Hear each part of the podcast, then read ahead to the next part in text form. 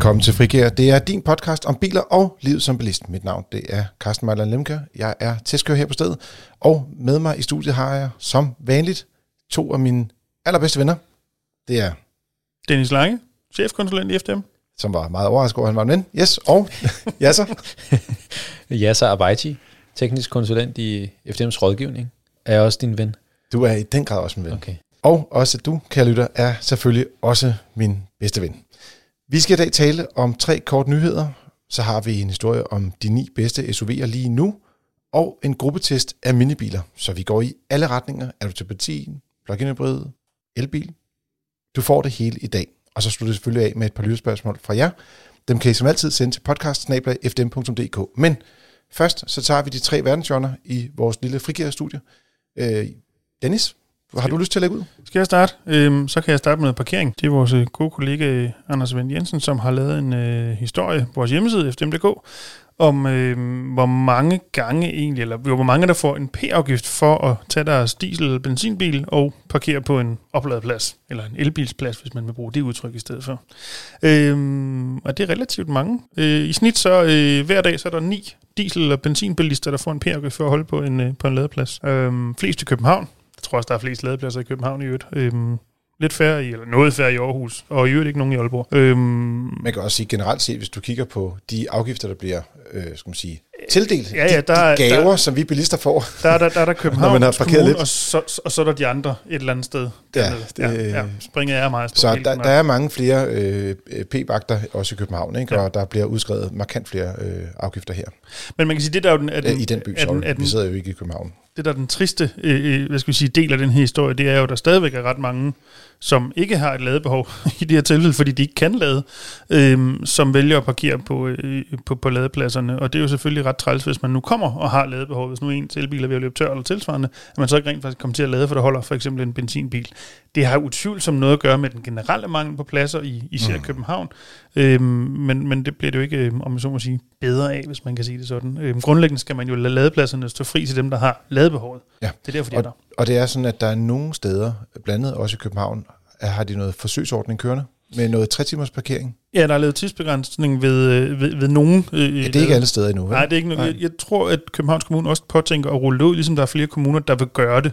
Ligesom mm. vi også kommer til af mit kvalificerede bud at se inden længe, at der bliver et decideret øh, krav om, at du har øh, koblet bilen til ladestander, når du holder dig. Mm. Øh, et ladekrav, kunne man kalde det. Det, det er næsten lige på kanten til nok med tre timer for nogle biler i hvert fald, hvis man skal bruge det til hverdag. Men der er noget med, at det er typisk en tidsperiode, hvor de siger, at det er øh, øh, mellem dag- 22 dagstimerne i hverdagen, sådan kort ja, men fortalt. øh, helt frem til kl. 22 om, om aftenen. Ikke? Ja, jeg tror faktisk ikke, de løber så sent, hvis jeg lige Men du har også tre timer, så dem kan man jo lige trække fra. Jamen, jeg så tror, mener faktisk, at begrænsningen løber til klokken 19, som jeg lige husker det. Det vil sige, at det så er reelt er til klokken 16. 16. Ja, godt.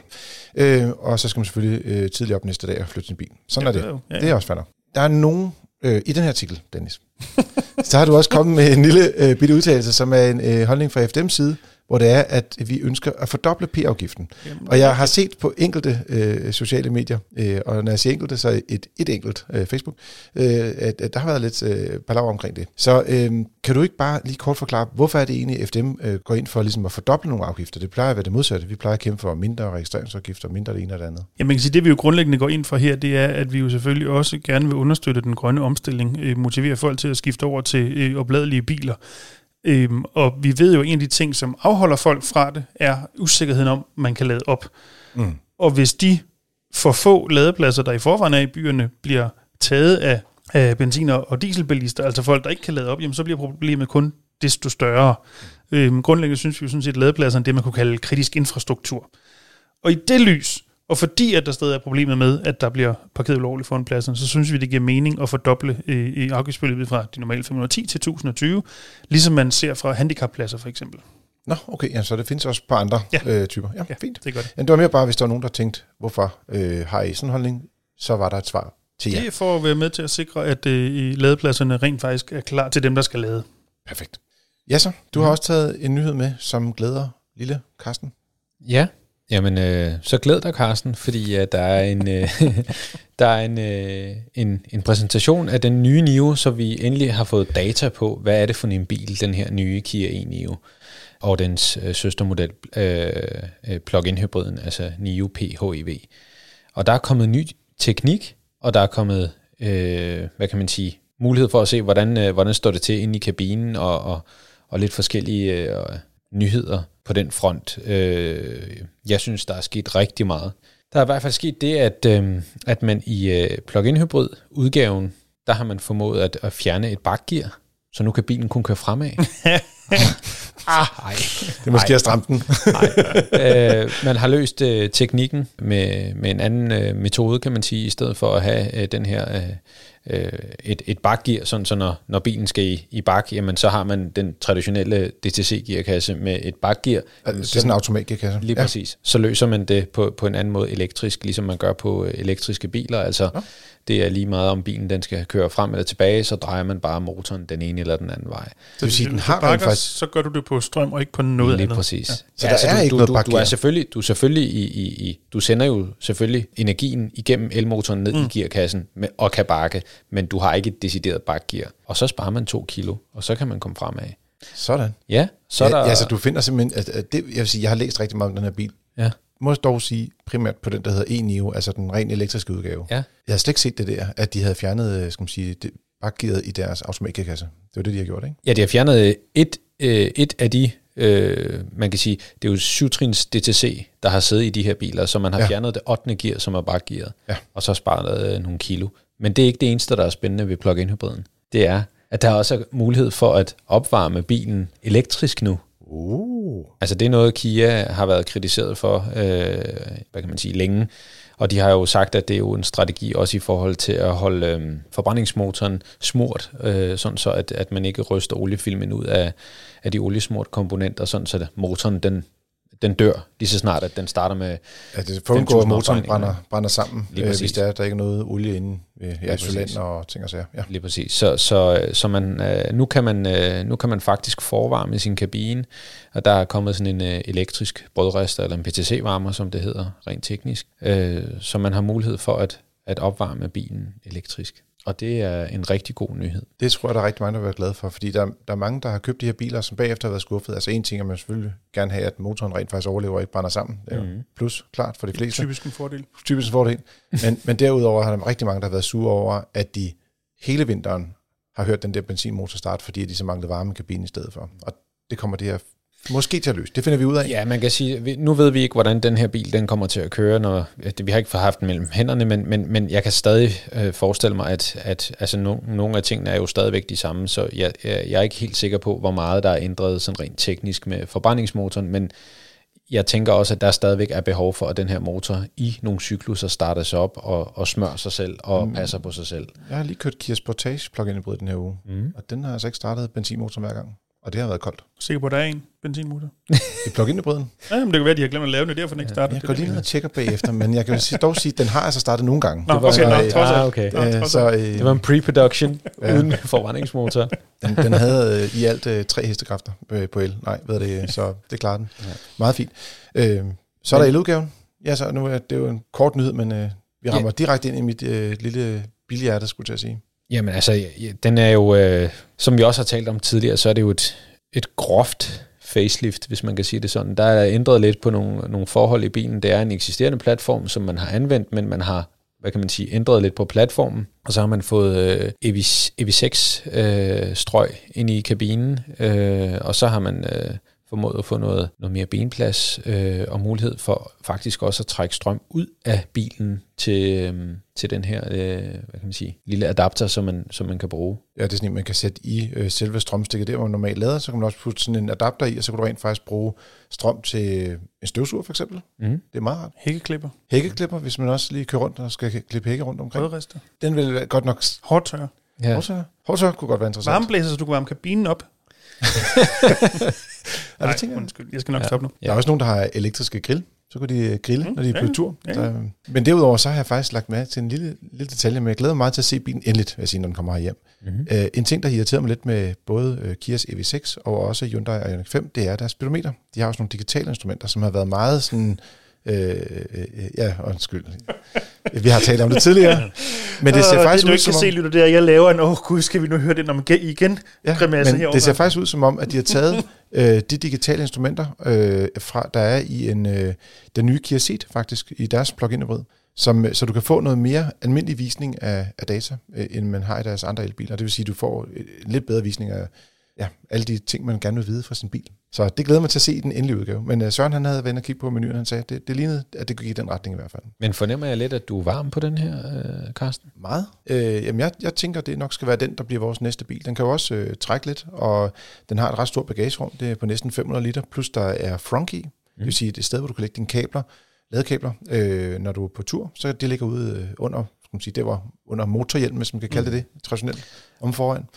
Øh, og det tyder jo også på, at, at, at den sandwich af teknik, som har været derude, altså der sidder jo både mm. inverter og lader og alt det her, den er jo så blevet mindre, siden der formodentlig er blevet plads til et frunk. Og så har de måske løftet bilen lidt også for til. Den er nok blevet en lille smule højere også, tror jeg. Øh, Det ser ud som om, den ser lidt mere SUV'et ud end mm. den tidligere model også. Ja, det er nok godt det. Det, men det er lidt i den marginale ende, det her. Den eneste ting, der jeg synes, der er minus på den her, fordi den har jo, altså en ting, den er virkelig god til, det er, både E9'eren øh, og også den søsterbil Hyundai Kona, de har virkelig en imponerende rækkevidde, når man ser på batteristørrelsen. Mm. Og øh, Kia e-Niro har vi jo kørt, jeg mener det var en sommerdag, 414 km med i den tidligere udgave, og den nye her kører så sjovt nok længere, fordi det er en ny generation. Ikke?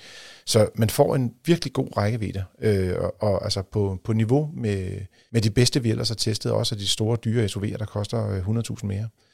Så øh, det, det bliver rigtig øh, interessant det her men den kan kun lade med 72 kW, på, når man skal lade hurtigt. Og det er meget, meget lidt. Det, det er meget, meget lidt. Ja, det vil sige, den tager cirka, jeg tror det var 43 minutter at lade fra, fra 10 til 80 procent. Man kan sige, at det gode er så, at du får cirka 300 km rækkevidde på den tid. Men øh, det, for dem, der ligger og pendler hele tiden, så kan det være et minus. Men for os, der stort set aldrig kører på langtur i vores bil, så er det faktisk lige Ah, men der er noget principielt i det alligevel. Men det er vel her, man i hvert fald også kan se, at teknikken er trods alt ikke EV6-teknik, vi bare har flyttet ned i en, i en, i en mindre bil. Det er en, en anden teknikfamilie. Men det er også derfor, den kører længere på en opladning. Ja, jo, sandsynligvis. Så, det er jo, så der er nogle ting der, man skal... Der er sådan nogle uh, trade-offs et eller andet sted. Mm. Og som du sagde, hele kabinen, uh, indretning og gearvælger og sådan nogle ting, uh, menuerne og sådan nogle ting, de kommer uh, direkte fra EV6. Så den er, det er et kraftigt op, opgradering af bilen, synes jeg, i forhold til tidligere. Og så har den en ubetinget fantastisk detalje. Det er, at ladestikket sidder i fronten lige i midten. Og det vil sige, at du kan stort set på alle oplader kan du komme til. Der er nogle gange, de her lader rundt omkring i landet står lidt skævt eller lidt mærkeligt, men hvis den sidder lige midten fortil, så kan du stort set komme til mm. alle oplader. Mm. Så det bliver fedt. Jamen, øh, min nyhed den her øh, uge er simpelthen øh, biltallet de første tre måneder af 2022. Og øh, ikke særlig overraskende, så er det Citroën C3, der igen øh, topper listen. Men hvis man ser lidt på, øh, på salgstallene, så kan man godt mærke, at der er virkelig øh, er pres på bilmarkedet i øjeblikket. På den måde forstået, at der stort set ikke kommer nogen biler, og de biler, der kommer, de bliver stort set solgt. Ja, for det er jo ikke, det, vi hører, det er jo ikke kunder, der mangler. Det er Nej, biler, der mangler. kunderne er derude, og, og hvis man så siger, når man er I så sikker på det, så kan vi bare sige, ja, kig på brugtbilsmarkedet, hvor mm. det er, at uh, priserne de stiger med raketfart, fordi det eneste folk kan få, det er brugte biler i øjeblikket, og kæmpe efterspørgsel på dem. Og det har bare, altså, jeg vil sige, det, jeg har aldrig set noget lignende på, på brugtbilsmarkedet. Nej, der er jo i hvert fald, ikke alle, men nogle eksempler på biler med et par år på banen, som bliver solgt dyrere som brugt, end de kostede som ny. Ja, og jeg kendte også nogen, altså det går dog lidt et par måneder tilbage, men nogen, der havde købt en bil brugt for, og så havde den to år og solgt den for mere, end de havde købt ja, den til. Ja, præcis. Og, præcis. og det der er flere eksempler på her. Ja. Så, øh, men øh, man kan også se en anden tendens, der er kommet lidt, det er, at, øh, at der er stadigvæk skal man sige, højt tempo på de øh, grønne biler, altså plug-in hybrider og elbiler. Men det er ligesom om, at den der, øh, der var rigtig mange, der købte plug-in hybrider sidste år, især de sidste par måneder af året, hvor der var, at afgiften var lidt lavere, end den er i år. Øh, men det er ligesom om, at øh, folk er begyndt, begyndt at være mere interesseret i at få fat på elbilerne. Og vi kan jo ikke engang se det rigtige tal, fordi jeg ved, fra alle de forskellige elbilsimportører, der er herhjemme, mm. så siger de, at vi kan ikke få de biler, vi skal have. Ja. Og forleden var jeg snakket med nogen fra, øh, fra Peugeot, og der sagde de, at hver anden øh, kunde, som kommer ind ad døren, de efterspørger en elbil, og det har de ikke. Så altså, elbilsalget kunne være langt højere, hvis der rent faktisk var biler øh, ja. til salg. Og det er jo igen, hvis vi kigger over brugtbilmarkedet, også derfor, at, at nyere brugte, det kunne være sådan nogen fra Tyskland, der er blevet solgt med et, tilskud og stort set ikke har kørt nogle kilometer, ja. øhm, at de bliver jo solgt som varmbrød herhjemme. Helt vildt. Og, og altså Tesla Model 3 øh, brugt importeret, det er den vej, de fleste jeg skal mm. sige, brugtbilsforhandlere de går i øjeblikket, simpelthen for at have en vare på hylden. og de bliver reddet væk, og deres, øh, altså, man taler om sådan noget, der hedder ligge, liggetid på, på brugte biler. Den ubetinget laveste liggetid, der er på en model i øjeblikket, det er Tesla Model 3.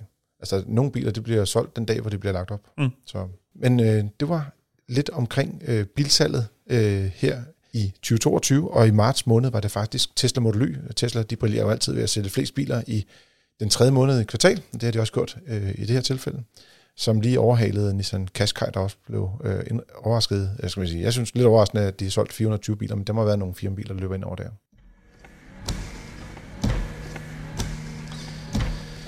Ja, det er regnvejr i øjeblikket, så de der vinduesvisker, de kører hele tiden. øh, det er virkelig, virkelig, virkelig trist. Forhåbentlig kommer der solskin på fredag. Hvis du hører det her torsdag, hvor vi udgiver det, så kan du glæde dig lidt til det. Ellers, hvis du først hører det her i sommerferien og tænker, at der er 25 grader udenfor, hvad snakker de om? Øh, så kan du huske på, at der var en gang i marts måned og i april måned, hvor det faktisk regnede en lille bit smule. Men, øh, ja. ja. ikke i marts, som jo var den absolut mest tørreste oh, i vinde, men ellers det var, ja. Jeg husker tilbage på marts. Der var en uge i april i hvert fald, om ikke andet. I, i april, der regnede det, men...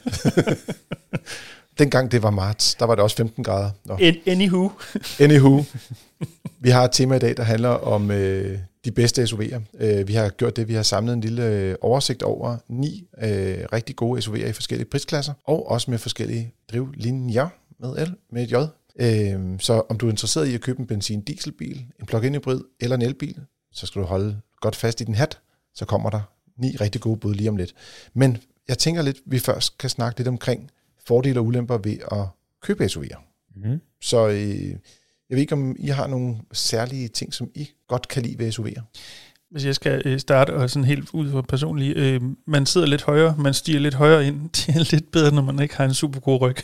Ja. Altså, det lyder meget gammelmandsagtigt, men, men, men det er, og så er det, altså, det der overblik, du får af trafik, når du lige bliver hævet nogle centimeter, det er jo også fantastisk. Og altså, det er det, de unge vil have, også dem med dårlig ryg. Jeg sige, det, det er også en ting, øh, nu er jeg godt øh, ved det, hvis, hvis man øh, lige har fået et barn eller noget af den stil, så... Øh, du skal ikke bukke dig så langt ned, du skal sætte autostolen fast. Præcis. Ja. Og, og det er også det der med, at det er nemmere at komme til, døråbningen er lidt større og sådan nogle ting. Så øh, det er ikke helt i MPV-universet, som jo var en populær modeltype for 10 år siden, og stort set er væk i dag. Men det er det nærmeste, du kommer, den, den oplevelse, man havde i MPV'er i gamle dage. Ikke? Ja, jo, så det er der er de her SUV'er ret gode. Og så typisk er de også øh, ret godt affjedret.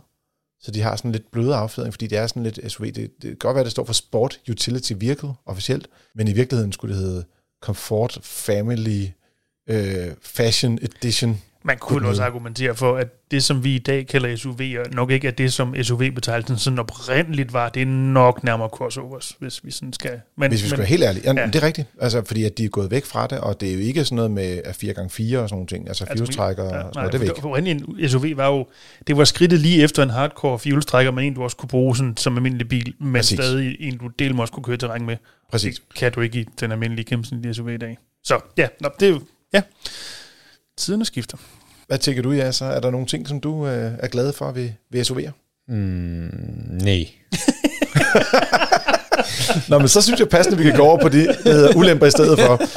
Øh, der er ikke nogen tvivl om, at, øh, at det her det er jo også en modbil, kan man sige. Men, ja. øh, men, men det er ikke en modbil, som, det er ikke en måde, som har fanget Jassers øh, opmærksomhed. Nej, kan altså jeg synes, jeg synes øh, jo, jeg synes at de er flotte og så videre, men, men ja, altså, det er bare sådan noget, det er sådan lidt blær og sådan noget, ikke? Altså, det er lidt øh, modbil, som du er inde på, ikke? Jeg synes ikke, øh, det, er ikke, det er ikke dem alle, der kører godt. Jeg kan godt se det her med overblikket, når man sætter ja. sig ind i mm. den og så videre, ikke? Især når man er sådan en lille en, som, som jeg selv er, jeg er ikke særlig høj. Så, så jeg kan godt lide at komme lidt op øh, i højden. Og du kommer op i normal højde. Lige, lige, lige præcis. Jeg kan se verden for, hvor, fra hvor, hvordan den ser ud, hvor I er. øh, jeg, skal men, nok, jeg skal nok tage nogle billeder og sende den, hvis men, det er altså. men når jeg for eksempel har haft lånt nogle, øh, og mine børn de skal kravle op i dem, så synes de faktisk, det er besværligt at komme op i bilen. Men er de så ikke glade for, at de typisk har lidt bedre udsyn? Det er måske ikke alle SUV'er, der har det. Mm, ja, det er det faktisk ikke, når jeg tænker det. Det er sådan lidt så-så. Lidt, lidt. Altså, jeg synes, jeg synes, det der er det mest irriterende, det er, og som Dennis siger, det er jo ikke en, en rigtig SUV. Det er jo det her SUV-CUV, eller hvad man nu kalder dem i dag. Ikke? Mm-hmm. Uh, SAV, ja, der kalder dem. Ja, Sports Activity Vehicle. Ja, øhm, så, så ja, der er rigtig mange, øh, måske lidt i de ældre segment, som, som sidder rigtig godt til rette i Men jeg synes bare, de er sådan lidt store, bruger meget brændstof øh, typisk, og mm. så er de øh, ikke særlig køredynamiske. Altså det, det er fint nok, når man ligger og tuller rundt i trafikken, som vi gør 95% af tiden. Mm. Men til de der sidste 5%, hvor man ligesom godt kan lide, at en bil, den har lidt dynamik, køredynamik og så videre, der bliver den sådan lidt fedt og højbenagtig, og det, det bryder jeg mig ikke sådan specielt meget om. Øhm, men til helt almindelig dagligdags kørsel, så er det jo ganske udmærkede biler, og ja. Man kan også sige, at øh, der er en ret høj læsehøjde i de her biler, fordi at typisk er bagagerummet placeret ret højt, fordi det er sådan, teoretisk set, så skal den jo være lidt offroadet, og det betyder, at bilen er, er placeret lidt højt bagtil. Mm. Øh, og, og det gør, at, øh, at både læsehøjden bliver høj, Øh, og det kan være lidt irriterende, hvis man har hund, eller øh, man skal løfte ting meget højt op, hvis det er tunge ting. Øh, men den anden ting er også, at selv bagagerummet er ikke altid så stort, øh, som det for eksempel vil være i en stationcar, hvis det var det, man var på jagt efter, øh, vil have god plads. Ikke? Og så er det heller ikke altid, at selvom bilerne ser store ud, at der rent faktisk er god plads. Nu øh, talte vi lige kort om, om Nissan Qashqai før, men de tidligere generationer af Nissan Qashqai var jo store at se på, men altså, jeg kunne ikke sidde bag ved mig selv på en komfortabel måde. Der var, og bagagerummet var faktisk utroligt lille. Så hvis du kigger på brugte Qashqai, så, og tror, du køber en stor bil, så er det en fejl. Det er mere en, en, en 2 plus 2 bil, hvis man skal sige på den konto. Mm. Det man selvfølgelig også kan jo tænke på, øhm, tænker jeg også, at jeg kunne konstatere, når jeg kigger på det med, Carsten, der er jo et eller andet med prisen også. Øhm, Altså du var lidt inde på det før med, at, at du ikke altid får lige så meget bil, fordi den skal være høj, som du måske har fået i stationcar-varianten. Mm. Men, men der er også et eller andet priselement i det. Ja, men hvis du tager sådan en, fra en minibil til en mini-SUV, så kan det godt være 50.000 op i pris. Ikke? Mm. Og du får selvfølgelig også en noget større bil, men i gamle dage betalte du 15.000 for at få en stationcar og få en større bil. Ikke? Ja. Så der er noget med, noget med pengene der, kan man sige. Jeg synes der, i hvert fald, jeg siger ikke, at det er nødvendigvis altid sådan, men det virker nogle gange til, at du faktisk, hvis vi kun kigger på prisen, får mere bil, eller mere plads i bilen ved at købe en stationcar i mm. den øh, øh kategori bil, en SUV-udgaven af den samme model. Du kan da nogle gange sige, hvis du går ud og kigger på en bil i miniklassen, og så siger du, Nå, skal man så købe en SUV der, mm. så kan du gå hen og kigge på det, der hedder mellemklassen, og det er måske lidt kedeligt, hvis vi er i Folkevognsuniverset og skal pisse alle folk af her, så vil det være, om du køber en Polo og overvejer at gå op i en T-Cross, ja. eller du så køber en Golf i stedet for. Ja. Fordi en Golf har faktisk mere plads end en T-Cross, men ja. den koster det samme. Ja. Så nogle gange så kan man jo godt overveje at gå en klasse op i stedet for at vælge en SUV faktisk, og så dermed få en, en større bil, og, og nogle gange også mere udstyr, fordi det er typisk, når du går op i klasse, så får du også biler, hvor der rent faktisk er mere standardudstyr i, fordi man forventer, der ligesom skal være adaptiv farblod, eller nogle specielt gode sæder, eller... Mere plastik. Endnu mere plastik. men jeg siger, en af udlæmperne, der kan være, det er ikke så meget på de, på de små SUV'er, som ellers er meget populære, men, men de kan også være ret store, når du skal parkere, øh, hvis vi går op i de, i de helt store modeller. Jo, det, det er klart. Jo, jo større bilen er, jo, øh, jo mindre overskudspladser er der tilbage, eller man skal kalde det. Det er det. Det er svært at mingle rundt. De bruger meget plads på design, som man siger. Ja, jo, men det, øh, det koster jo mange parametre at være øh, smart med de unge. Jeg tænker, at vi lige øh, kort gennemgår de ni øh, biler, og så kan vi sende folk over på vores hjemmeside fdm.dk, hvor de kan læse hele artiklen, og også kan se de gode tips, der er fra vores kollega Søren Rasmussen. Der er også faktisk en guide. Hvis du er interesseret i at købe en SUV, så har vi en guide til det med fordele og ulemper, hvor vi forklarer de her ting lidt mere grundigt. Den ligger også på vores hjemmeside, og er der også linket til inden fra, fra den her artikel omkring køb af de bedste SUV'er lige nu. Jeg tænker, at vi holder os lidt i et prisleje. Vi har gjort det, vi har sagt, op til 300.000 kroner. Det er selvfølgelig en slags penge, men fordi de her biler, som vi snakker om før, er lidt dyre, så er det svært at finde øh, biler, der er meget billigere end, øh, lad os sige, det kan være, de koster 250.000, mm, 270.000. Ja, ja. Men du får ikke de, en til 100.000, for eksempel. Du får ikke rigtig, øh, ikke en, som vi vil anbefale i hvert fald. Nej, nej kan, så, kan det være, så kan det være en, som har en ekstrem ringe sikkerhed, eller noget andet, som gør, ja, at vi ja. ikke kan anbefale den. Ja. På benzin-diesel-siden, der har vi øh, anbefalet Volkswagen Tigros. Det var den, der vandt vores seneste gruppetest i det segment. Hvis man tænker, det er ikke lige mig, så har vi faktisk lavet en gruppetest, øh, som sagt, for et par år siden.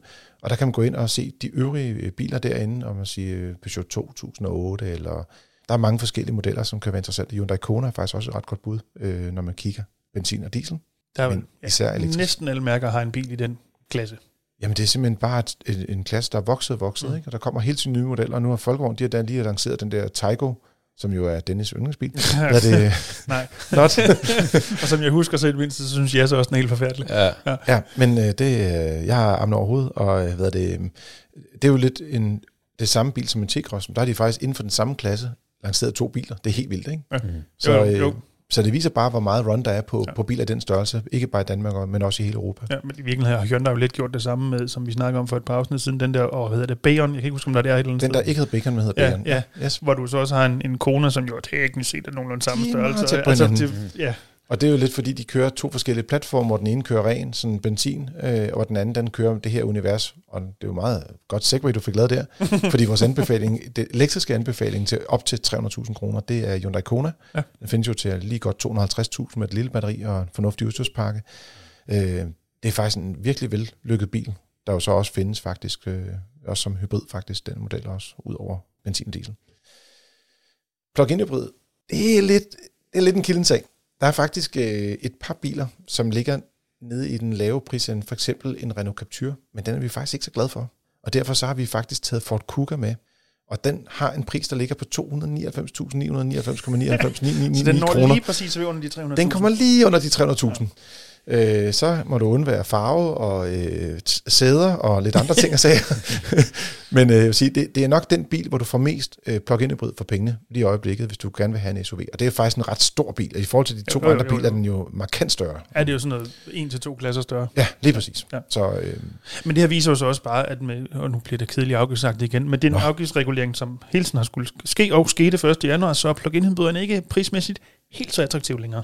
Det er det ikke. Men man kan jo så sige, hvis de stadig kan have en Kuga stående på listen til under 300.000, Jo, jo. så er der nogen, der har drejet på nogle knapper i hvert fald. Ja. Eller Jeg tror simpelthen ikke, de sælger ret mange af den billigste. Nej, de sælger dem, der har lidt mere udstyr. Ja, ikke? præcis. Så, øh, Det de, tror jeg. de trækker folk ind i butik med en lav pris, og sådan er det. Men ja. den findes derude, og hvis man godt vil have en, plug-in hybrid, så er det det, vi anbefaler, man kigger efter.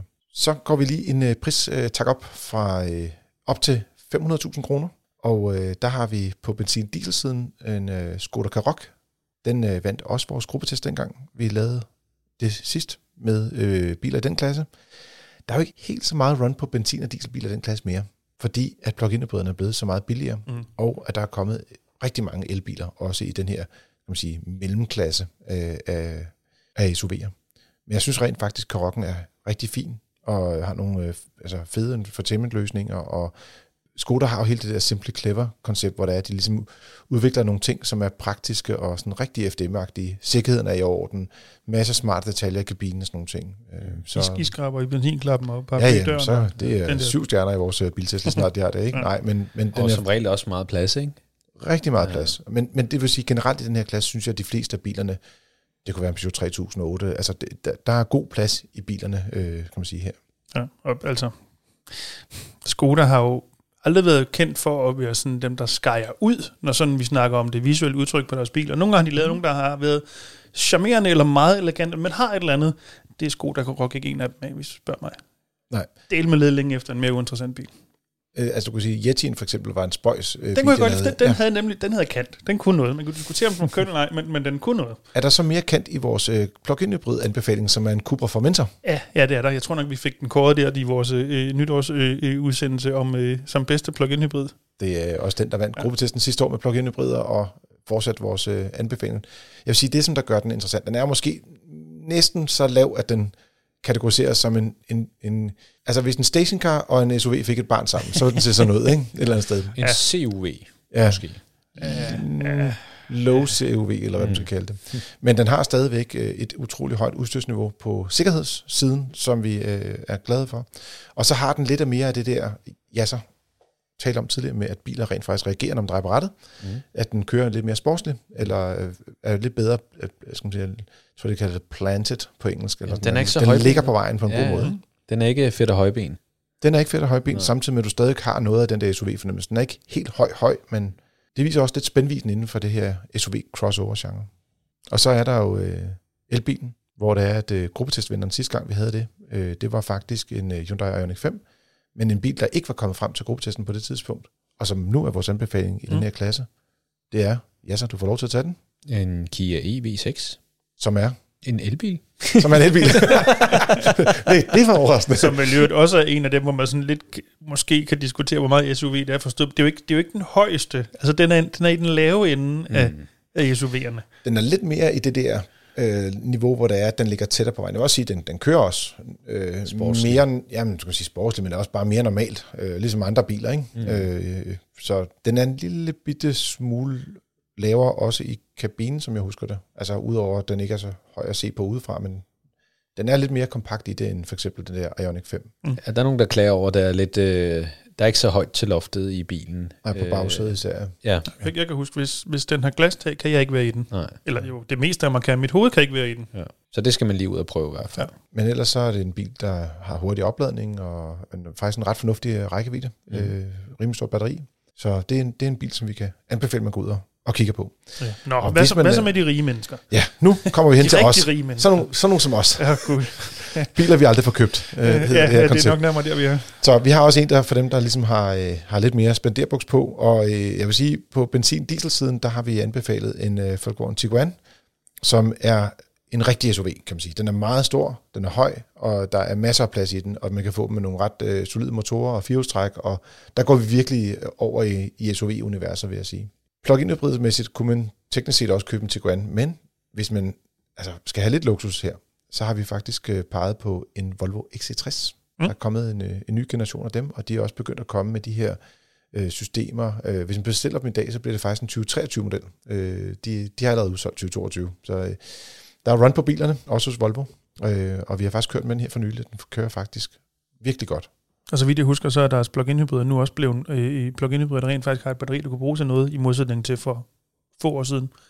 Der var Ja. flere af dem, der havde, hvor batteriet var så lille, at de ikke, altså miljøegenskaberne blev ikke gode nok til, at de sådan afgiftsmæssigt var, fik øh, hvad hedder sådan noget, Jamen. gevinst af øh, øh, øh, reglerne omkring plug-in hybrider. Men det er blevet bedre nu. Ja, jeg mener, vi har, de- dem vi har kørt, nu har det været sådan noget vintervejr her på det sidste, og det ligger omkring næsten 50 km på en opladning. Ikke? Og det vil sige, at om sommeren vil du nok gå mellem sådan 60 og 80, ikke? afhængig af, hvordan man kører Ja. landevej og bykørsel og motorvej. Ikke? Så man rent faktisk kan bruge den som det plug-in er tænkt til som type bil. Præcis. Ja. Så har vi også en, øh, en elbil i kategorien over 500.000 kroner, og øh, der peger vi på Mercedes-Benz EQC, som øh, jeg er meget spændt på at se, om den ikke får et nyt navn her inden for 3-4 måneder. Ja, ellers får de i hvert fald lidt... Øh, de får svært ved at holde styr på selv, hvad deres øh, modeller hedder, tænker jeg. Det har de allerede lidt problemer med, men øh, ja.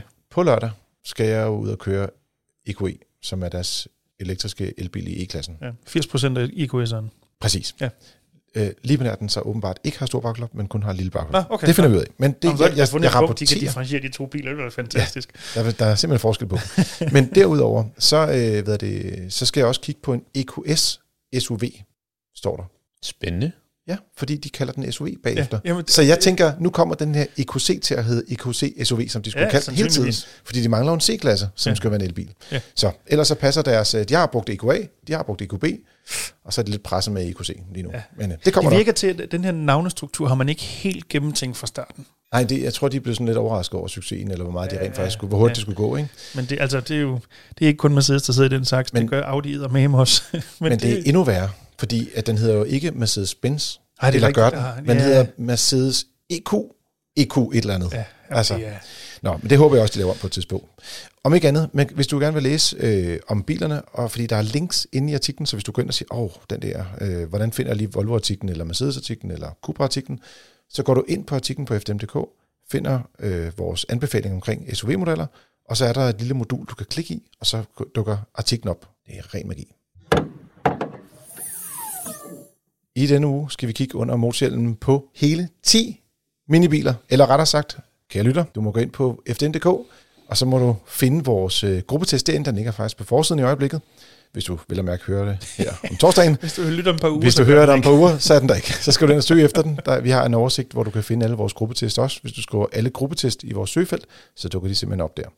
Nå, men vi har testet en lang række minibiler, og anslaget til det, det er, at Skoda er kommet endelig med en øh, minibil baseret på den nyeste platform fra øh, Folkevogngruppen. Den, som øh, kom i 2018, som Seat, og øh, bare lige for at sige, det er fire år siden. Så de er endelig kommet med på, på den nye, øh, skal man sige, Så kan de nye- lige den nå det, der kommer en ny platform igen, tænker jeg. Præcis, og Ja. det hele skifter over til el. Ja, Sådan er præcis. det. Vi har samlet øh, en lang række biler. Vi har haft noget Citroën C3, den mest solgte bil, har vi talt om tidligere. Ford Fiesta, Hyundai i20, Kia Rio, Opel Corsa, Peugeot 208. De to biler er jo meget ens. Renault Clio, Skoda Fabia, en Suzuki Swift og Toyota Yaris.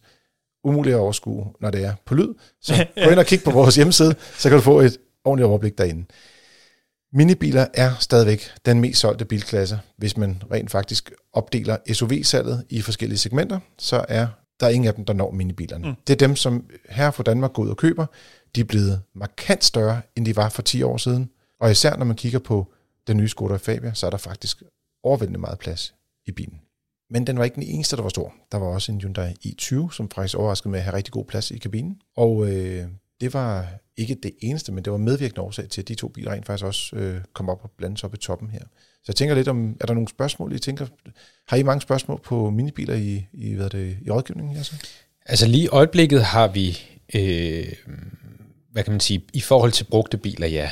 Øh, ja. Der er jo også leveringstid på mange biler, mm. øh, så, så, men vi får jo, vi har jo øh, 270.000 medlemmer, og mange af dem skal bruge en bil nummer to, og, og så videre. Og så er det, at jamen, nogle af dem skal bruge nyere biler, og, og nogle skal bruge ældre biler, og, og det her segment er, hvad kan man sige, et efterspurgt segment, det, ved, det kan vi godt se.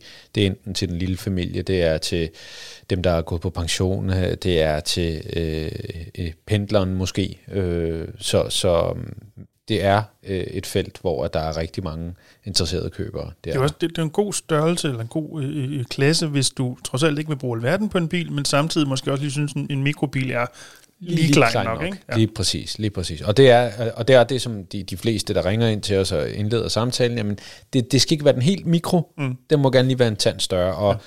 og en tand større er jo efterhånden, som du er inde på, mm. Karsten, det er jo en stor bil. Øh, en bil i, i den tidligere golfklasse, kan man sige. Ikke? Øh, så, så det er der mange, der efterspørger i dag. Det jeg undrer mig ved, i, eller det der jeg synes, der var sjovt i den her test, det var, at der er faktisk kun én firecylindret bil i jeres test.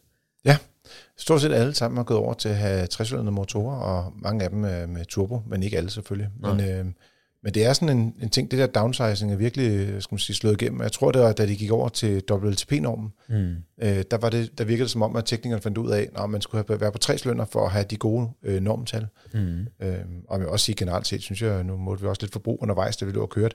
Øh, altså, de kører faktisk ret langt på literen, de her biler, hvis man kører pænt. Og hvad er det? Bare sådan for at få en eller anden Jamen, det kan lave af, hvordan du kører, så ligger det lige underkanten af 20 km på literen. Ja. Altså, ja med, med lidt blandet landvejskørsel og motorvej og sådan nogle ting også.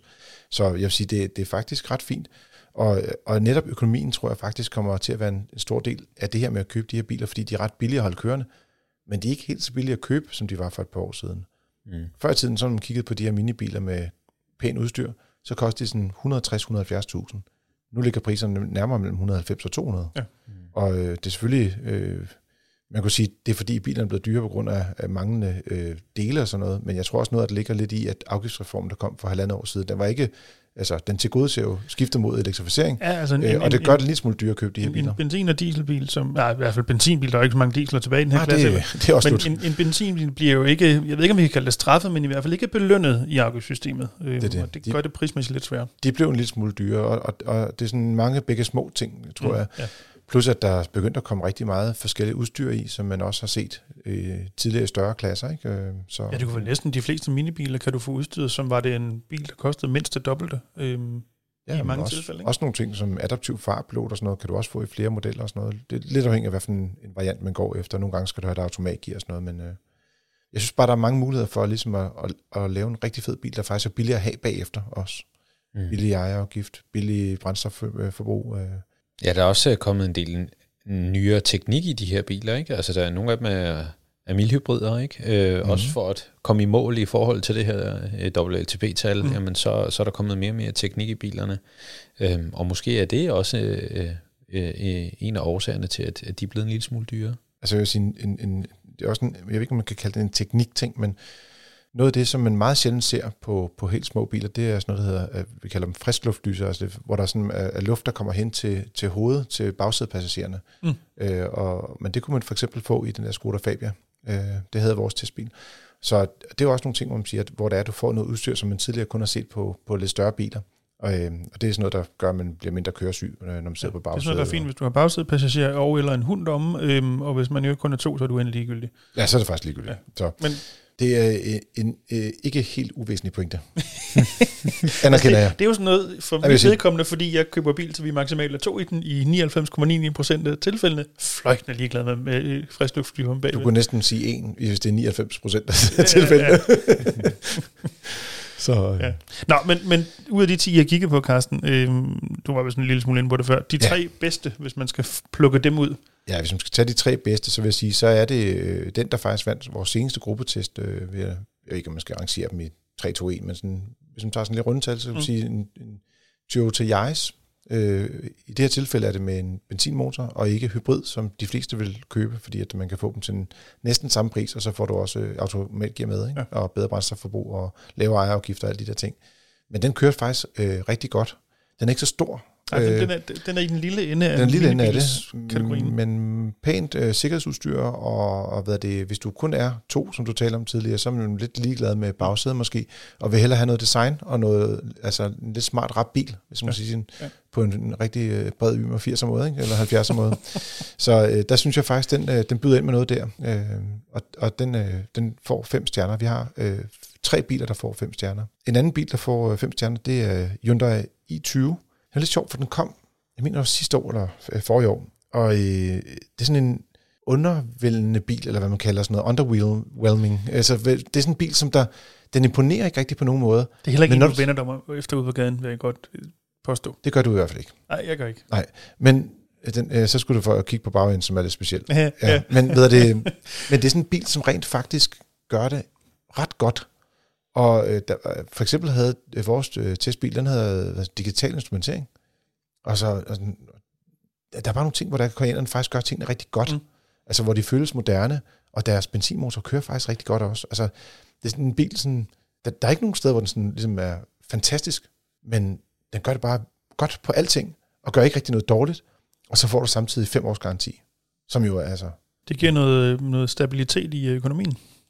Ja, og, hvad det, øh, og så prisen øh, skal man sige, på den her Essential-udgave, som vi testede, den, det er jo 185.000, så den ligger jo heller ikke i den høje ende af, af spektret, oh, hvis man skal sige det måde. Så er det, er det den laveste, skorstræk næst laveste udstyr? Ja, det, det ligger jo i midten, som jo, øh, jeg mener, de har en, der er billigere, men det er også nogle gange lidt afhængigt af, om du så, der findes også en udgave, hvor der, er, der ikke er turbo på motoren mm, og sådan oh. Ja, okay, ja, så, ja. Øh, men, men der vil jeg sige, det skal man gå efter. Det, det fungerer altså godt, det der øh, turbomotorer i, i, i de her biler.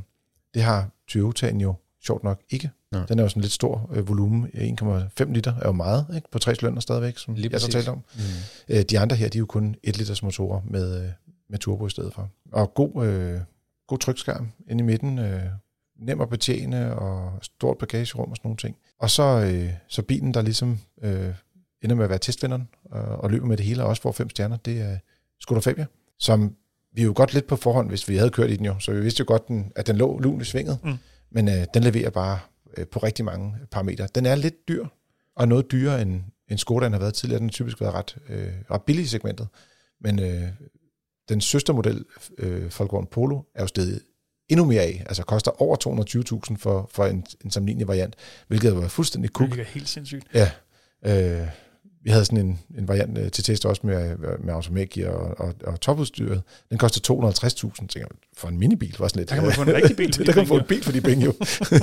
øhm, og, og den synes jeg, Skodaen er sådan til dels ramt lidt af det, men man må også sige, den er bare stor, og den har nogle fine sikkerhedssystemer, og den har et rigtig stort øh, bagagerum, hvis man er, ligesom jeg, øh, bagagerumsfetisist, og synes, at det er det er mest spændende i hele verden, eller ikke. Mm-hmm. Men det er på 380 liter. Det svarer faktisk til en Golf. Altså, det er 5 liter mindre end en Volkswagen Golf. Det Men jeg altså synes også, jeg har hørt dig og dine kollegaer, øh, testkollegaer, Carsten, snakke om, at hvor den udgående, hvis den ikke er udgået, version af Fabian jo både var som en, en 5 hatchback og en, en jo, det var en stationcar, men hvad Ej, det var en stationcar, stationcar. Jo, bevares. Ja, ja. Men så kommer den nye her kun som hatchbacken, og skal måske, så, måske også lidt med til at begrunde, hvorfor den er lidt større, for den skal i virkeligheden dække to øh, nicher af, hvis man kan sige det sådan. Giver det mening? Jamen, jeg, det, jeg havde præcis samme tanke, fordi de havde først sagt, at de ville lave begge, begge dele. Mm. Og så tror jeg lige pludselig, de fandt ud af, at de kunne gøre bagagerummet så stort i den her variant, at de ikke behøvede at lave stationcaren. Men man skal jo lige huske på, og nu bliver det lige lidt på kommelsen, så kære lytter, skriv en mail, hvis det er forkert. Jeg mener, det er 530 liter øh, bagagerum var i stationcaren, ikke? Så det er jo 1.500 liter oveni. Ja. Altså, så den var markant større. Og jeg kan huske en gang, jeg lavede sådan en, en test. Øh, min bror havde på det tidspunkt en øh, BMW X3, Øh, og så havde jeg sådan lavet sådan en kuffertest med en masse kufferter, jeg kunne proppe ind den her Skoda, altså stakkels Skoda. Men der var ikke mm. noget vægt i, så det var trods alt, det var rimelig mildt, ikke? Så gjorde vi det samme i hans bil. Altså kæmpe stor SUV, ikke? Så var der sådan plads til måske en halv lille taske ekstra. så der er, altså de, de kommer til at, at miste lidt her, og jeg tror også, vi som bilkøbere skal virkelig begræde lidt af de her, i hvert fald som dansker, at de her mini-stationcars forsvinder nu fra markedet, fordi at, altså, der er lige nogle enkelte, jeg så nogle bilforhandlere, der, der lagde lidt Facebook-annoncer op for ligesom at sige, køb en ny Skoda Fabia stationcar. Altså, den er stadig ny, fordi den teknisk set ja, ja, ja. ikke har været indregistreret før, ja. men øh, det er jo ikke en ny model, jo. Ja. Så, øh, så der er nogle, nogle børnefamilier med, med begrænset budget, men dog budget til en ny bil, som måske lidt kommer på den nu. Tjek, det er der. Men kære lytter, hop ind på fdm.dk eller motor.dk, der er gå ind på vores biltest, så kan du finde vores, øh, vores gruppetest derinde med alle de nye minibiler. Så kan du få øh, råd, rådgivning og vejledning og finde ud af også, det er jo ikke sikkert, at testvinderen er bedst for dig. Du, gå ind og finde ud af, hvad det er for nogle parametre, der ligesom er vigtige for dig, og så fundet den bil, der, der passer i dit liv. Yes. Sidste retningsskift for i dag, det er i retning mod dig, kære lytter. Der er nogle af jer, der har skrevet ind og stillet et par spørgsmål. Og øh, det første spørgsmål kommer fra Kenneth fra Odense. Han har sendt et billede ind til os øh, fra en, en parkeringsplads, og hvis jeg kort skal øh, beskrive det, hvor efter Dennis som den eneste skal svare på det her, fordi øh, ja, så jeg vidste i hvert fald ikke sige noget som helst. Mm. Men der er rent faktisk to øh, skilte, øh, som man kan se øh, ud fra en parkeringsplads. Øh, og det vil sige, det både er en øh, offentlig plads, men måske er den også en privat parkeringsplads. Og Dennis, hvis man ender sådan et sted, hvor der er, at der ligesom er dobbeltskiltning på et område, hvad skal man så gøre, altså i det her, som i det her tilfælde, som Kenneth har oplevet i, i Odense? Jamen, altså det, det er jo lidt en speciel plads, og det er jo lidt svært at beskrive i, i, i, et, i et lydmedie, men, men som du lidt sagde, Carsten, der, der er nok to skilte, der gælder den her plads. Måske. Det er lidt svært at se på billedet, hvor, hvor tæt de står på stregen, vi står inde i båsen og pokker de gør. Mm. Men jeg kan i hvert fald godt forstå, at man bliver i tvivl. Øhm, jeg tror, at der er på det ene, det, det skilt, der står til venstre, der er en pil, der går til venstre, det skilt til højre, en pil, der går til højre. Men begge to Men står inde på pladsen, ikke? Ja, måske. Ja, måske, ja. Og, og det efterlader så også, hvad er det så i midten så? Det er så ingenting. Altså det, ja, jeg kan godt forstå, at Kenneth han, øhm, er noget i tvivl her. Jeg tror også, han skriver, at han tør, det er det eneste sted på den plads, eller det område, han ikke tør parkere, for han ved simpelthen ikke, hvad der sker. Jeg tør heller ikke give et klart svar på, hvad der er op og ned i det. Øhm, altså, hvis jeg overordnet, mit grundråd til folk er jo altid, når det kommer til parkering, hvis du er i tvivl, om du må holde dig, så lad være. Ja, for så find få en afgift, så find et andet sted. Øh, men jeg vil sige, hvis man rigtig gerne vil, vil vide det, som jeg lidt tror Kenneth gerne vil, så mit bedste bud, det er at skrive til øh, kommunen, det er uden til det her tilfælde, og spørge helt konkret, er det der jeres plads, eller er det den private? Ja, for han havde, faktisk spurgt en øh, offentlig p-vagt, der kom, og han var faktisk lidt i tvivl om, hvordan han skulle tolke øh, ja, skiltningen. Og, og med det. Han, han Men det er jo fint nok, han er, han er jo ikke ham, der skal afgøre med, det jo. med i, i lommen og så videre, Præcis. så, så øhm, det, det må kommunen kunne svare ham på, og så kan man så dertil tilføje, at øh, når kommunen finder ud af det, så kunne de måske sørge for at lige få flyttet deres eget skilt, så det står et sted, hvor det jo ikke bliver tvivl. For, ja, så jeg kan godt forstå, at du er tvivl, Kenneth. Det er vi også ved. Jeg håber, du kan bruge det, Kenneth, og at du kommer videre. Om ikke andet, start med at skrive et... Øh, du kan skrive brev, du kan sende fax. Eller, ja, eller, eller en e-mail, e-mail, som et almindeligt menneske, ja. ja.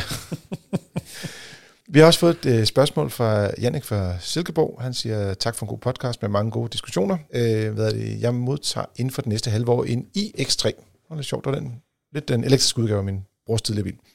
Og øh, derudover overvejer de lidt at udskifte deres bil nummer to Øh, det er en lille Peugeot 107 med en e-Golf, fordi de kører primært bykørsel og 5.000 km om året i bil nummer 2. Men med opladning af to elbiler hjemme, er det så nødvendigt at undersøge, hvor meget strøm han har i sit hus, og ledningerne og alle sådan andre ting. Og han har fundet ud af, at han har faktisk 35 ampere sikringer foran huset, så at sige. Det man kalder en forforsikring, eller hvad det hedder, forsikringer. Ikke, ikke at forveksle med forsikring. Ikke en forsikring. forforsikring, ja. Så, øh, men, men jeg vil sige, normalt har de fleste huse 25, så han har faktisk 10 ampere mere strøm, end de fleste har. Og øh, han vil så gerne have mulighed for at lade de her biler, men han har jo også noget forbrug i sit almindelige hus, og han er lidt bange for, kommer han så til at bruge øh, så meget strøm på at lade sin elbil, at han ikke kan lave øh, flæskesteg, øh, sådan en grov, grov træk. Øh, hvad skal han gøre der? Og, øh, han vil helst ikke øh, have, have lavet en ny øh, ledning ind til huset og få løftet øh, strømmængden der der vil jeg sige, jeg har været lidt i samme situation med min nabo, fordi vi har sådan lidt spøjs situation, hvor der er, vi har en ledning til to huse, og øh, vi havde kun 25 ampere, fandt vi ud af, til begge husstande, og jeg var jo i gang med at lave nogle elbiler, så det var fedt nok. Øh, og han har lige fået plug in de sad inde ved siden af i mørke. Ja, de sad bare derinde. jeg vil sige, det, øh, fryseren gik ud, og der skulle spises meget, lidt, meget mad lige pludselig. Nej, vi endte heldigvis ikke i sådan en situation. Men vi fandt så ud af, at øh, faktisk var øh, ledningerne ud fra vejen dimensioneret til, at vi kunne få 50 ampere ind øh, på, på de ledninger, som, som havde var trukket i sin tid. Så han kan jo også godt lige prøve at høre, om der er en mulighed for at løfte højere op, hvis han har et ønske om at være på den helt sikre side, kan man sige. Mm. Men der er også en mulighed for, at man får en løsning, hvor øh, man finder en udbyder, øh, hvor det er, at man ligesom kan fordele strømstyrken, hvis man har to lader, så man har sådan noget intelligent ladning med noget dynamisk balancering. Det findes der fra nogle producenter. FDM har et samarbejde med nogen, der hedder Spiri, som står for vores løsning, og de kan godt lave det. Øh, men der findes også andre selskaber, som kan gøre øh, noget tilsvarende. Mm. Men jeg tænker også lidt, hvis han kører 5.000 km i den der golf om året, det er jo ikke hver dag, eller hver uge nødvendigvis, den skal lades op. Nej, det er det. Så enten så kan man jo gøre det, at man lige skifter lidt, eller lader på den i weekenden, hvor det er, at øh, hverdags øh, IX3'eren skal lade. Men den anden mulighed er også, at han rent faktisk bare kan flytte sin opladning lidt på den store øh, elbil, den der trækker mest strøm. Sådan at han siger, når men min iX3'er lader jeg kun mellem kl. 12 og kl. 6 om øh, natten. Det vil jo give den anden fordel, at han altid vil lade billigere, fordi at uanset om man har et for eksempel hos Clever, eller om man har andre ordninger, hvor man får afgift retur, så betaler du altid for den strøm, du køber af dit strømselskab. Det, den, den afregning kommer du altid til at stå for, uanset hvad for en ordning du har. Så hvis du gerne vil lade billigt, så kan det altid bedst betale sig at lade det om natten. Jeg mener, du selvfølgelig har et fastprisaftale på din strøm, og så er det lidt mere ligegyldigt. Der betaler du det samme hele tiden. Det er en ekstremt god pointe. øh, og Men jeg vil husk sige, det, at lytte jeg faktisk, til Dennis. det tror jeg Øh, faktisk sjældent, man har, når man har elbil, fordi så kan der godt være idé i, fordi Ja, og Det giver et det lidt. ekstra Øh, strømforbrug, og og der er også sket det, at jeg havde faktisk en fastprisaftale, som udløber her om en måned på grund af krigen i Ukraine. Så jeg ved det. Men øh, hvis man øh, øh, ikke er i det univers, så kan man altid flytte sit, øh, sin opladning. Og det hele taget vil jeg sige, det er godt for strømnettet, at vi flytter opladningen til om natten, fordi der bruges der generelt meget lidt strøm. Så på den måde kan det give god mening. Og så kan han jo godt tillade sig bare at lade den der e-golf om eftermiddagen, øh, øh, eller om aftenen, kan man sige, og så flytte den øh, senere, hvis der, der er behov for det. Ja, altså det er, mange, altså det er meget lidt kilowatt-timer, han skal bruge i den golf der, så jeg vil ikke, altså, altså personligt så vil jeg ikke øh, investere i, i to ladebokse og så videre, altså det, jeg vil nok kunne finde tiden til at få lavet den her e-golf man kan vel også sige, nu kender vi jo selvfølgelig ikke øh, øh, Janiks øh, kørselsforbrug i, i X3'eren, men må dog det er hver dag, han skal lade den op. Altså, og så kunne der være en, en nat en gang imellem, og golfen mm. så kan få det strøm, den skulle også. Altså, Det er det, jeg tænker. Ja. Ja. Jeg vil også flytte det, og man kan sige, det, det, det er også det der med, at du siger, du skal også lige have en elektriker ud, og du skal også lige have trukket kablerne en gang til fra tavlen, og du skal også lige have lavet en ekstra sikring, og du skal også lige have lavet en ekstra ladeboks, og du skal også lige, du ved, det bliver hurtigt dyrt. jamen det kommer jo altid til at koste mindst 10.000 kroner, når man laver sådan en løsning, ikke? Så øh, det, det tror jeg altså 10.000 kroner, jeg vil spare, og så, og så bare tænke mig lidt om, hvornår man lavede den der golf op. Mm. Alternativt, så kunne han jo vælge en, øh, måske, jeg ved ikke om økonomien er til det, men øh, golfen koster jo trods alt noget at købe ind øh, en, en bil, som kan lade lidt hurtigere, øh, fordi at golfen kan jo højst lade på to faser, det angiver han lidt her øh, i, i sin mail, at det er den øh, model, han går efter. Men man kan også finde en anden en, der lader lidt hurtigere, og så behøver man ikke at have den siddet til så længe i hvert fald. Du har lyttet til Frigir. Det er din podcast om biler og livet som bilist. Du kan give os øh, en masse stjerner i din podcast-app og anbefale os til en ven. Det vil vi være meget, meget, meget glade for. Har du nogle spørgsmål? Det kan være om hvad som helst, men som Jannik har sendt til os, eller som Kenneth har sendt til os, så kan du skrive til os på podcastnabla.fdm.dk. Ellers vil jeg bare sige tak, Jasser og Dennis. I lige måde. Selv tak. Og til dig, kan lytter. Tak fordi du lyttede med, og god tur derude.